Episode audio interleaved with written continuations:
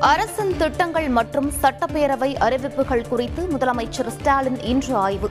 இரண்டு நாட்கள் நடைபெறும் ஆய்வுக் கூட்டத்தில் அனைத்து துறை செயலாளர்கள் பங்கேற்பு. மே முப்பத்து ஒன்றாம் தேதி வரை அனைத்து மாநிலங்களுக்கும் ஜிஎஸ்டி இழப்பீடு வழங்கிவிட்டதாக மத்திய அரசு அறிவிப்பு. தமிழகத்திற்கு ஒன்பதாயிரத்து அறுநூற்று இரண்டு கோடி ரூபாயை வழங்கியது. இரண்டாயிரத்து இருபத்தி ஒன்று இருபத்தி இரண்டு நிதியாண்டில் இந்திய பொருளாதார வளர்ச்சி எட்டு புள்ளி ஏழு சதவீதமாக அதிகரிப்பு. முந்தைய ஆண்டில் ஆறு புள்ளி ஆறு சதவீதமாக இருந்ததாகவும் மத்திய அரசு தகவல். மாநிலங்களவை தேர்தலில் தாக்கலான பதிமூன்று வேட்பு மனுக்கள் மீது இன்று பரிசீலனை.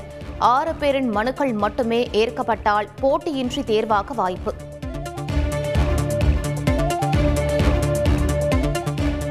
விவசாயிகளுக்கு உதவி செய்வதில் என்றைக்கும் பின்வாங்கியது கிடையாது. டெல்டா மாவட்டங்களில் ஆய்வு செய்த முதலமைச்சர் ஸ்டாலின் உறுதி.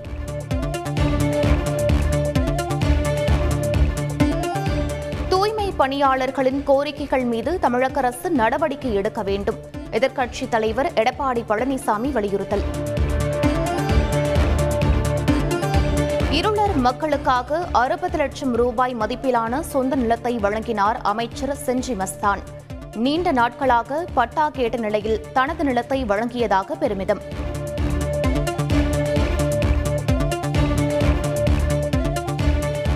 தமிழக அரசு பெட்ரோல் டீசல் விலையை குறைக்கும் வரை போராட்டம் தொடரும். பாஜக மாநில தலைவர் அண்ணாமலை அறிவிப்பு.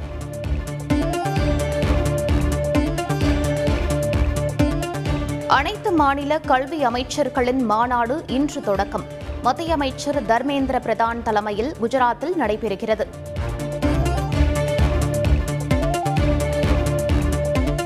பொறியியல் முதலாம் ஆண்டு வகுப்புகளை அக்டோபர் பத்தாம் தேதிக்குள் தொடங்க வேண்டும்.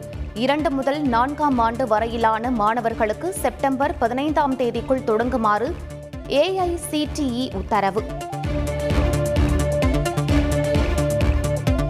பெரியார் பல்கலைக்கழக தொலைநிலை கல்வி படிப்புகள் யுஜிசி அனுமதியுடன் மட்டுமே நடத்தப்படுகின்றன. துணைவேந்தர் ஜெகநாதன் தகவல். கேரளாவில் நேற்று ஒரே நாளில் ஆயிரத்து நூற்று தொன்னூற்றி ஏழு பேருக்கு கொரோனா. ஐந்து பேர் உயிரிழந்ததாகவும் தகவல். இந்தியாவில் இதுவரை குரங்கு அம்மை கண்டறியப்படவில்லை. மத்திய சுகாதாரத்துறை அமைச்சகம் தகவல். தமிழகம் அமைதி பூங்காவாக திகழ்கிறது. சட்டம் ஒழுங்கு தொடர்பாக எதிர்க்கட்சித் தலைவர் எடப்பாடி பழனிசாமி எழுப்பிய புகாருக்கு முதலமைச்சர் ஸ்டாலின் பதில். தஞ்சையில் மொத்த வியாபாரியிடம் ஐந்து கிலோ தங்க நகைகள் கொள்ளை. உணவகத்தில் இருந்தபோது பையை தூக்கி சென்ற மர்ம நபருக்கு போலீசார் வலைவீச்சு. சென்னை குன்றத்தூரில் ரியல் எஸ்டேட் அதிபர் கடத்தப்பட்ட சிசிடிவி காட்சிகள். சேலத்தில் ஒன்பது பேரை போலீசார் கைது செய்த நிலையில் வெளியானது.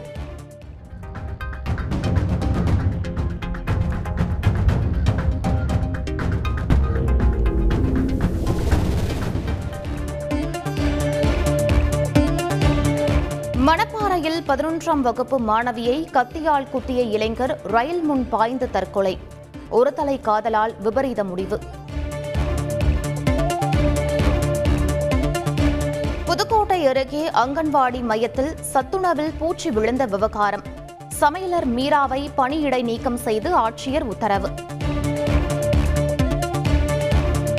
முதல் தகவல் அறிக்கை அளவில் குற்ற வழக்கு நிலுவையில் இருந்தாலும் பாஸ்போர்ட் வழங்க தடையில்லை. சென்னை உயர்நீதிமன்றம் உத்தரவு.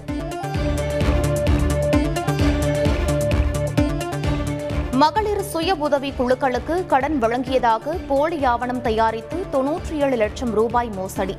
வேலூர் மாவட்ட மத்திய கூட்டுறவு வங்கி பெண் மேலாளர் சிறையில் அடைப்பு.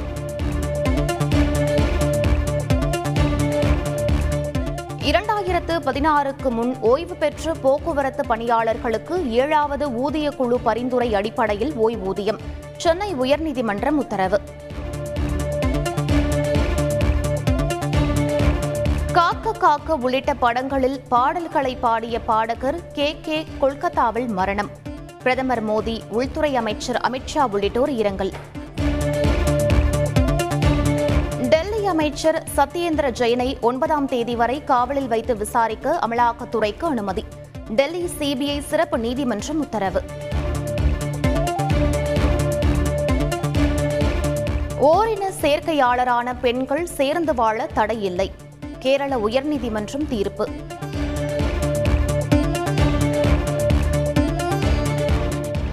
கொச்சியில் மெட்ரோ ரயிலுக்கு வெடிகுண்டு மிரட்டல். ரயில் பெட்டியில் எழுதப்பட்ட வாசகம் குறித்து உளவுத்துறை விசாரணை.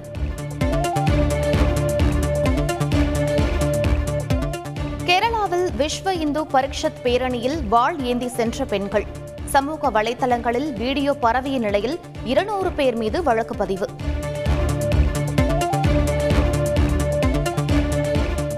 நடிகை பலாத்கார வழக்கில் மலையாள நடிகர் விஜய் பாபுவை கைது செய்ய இடைக்கால தடை.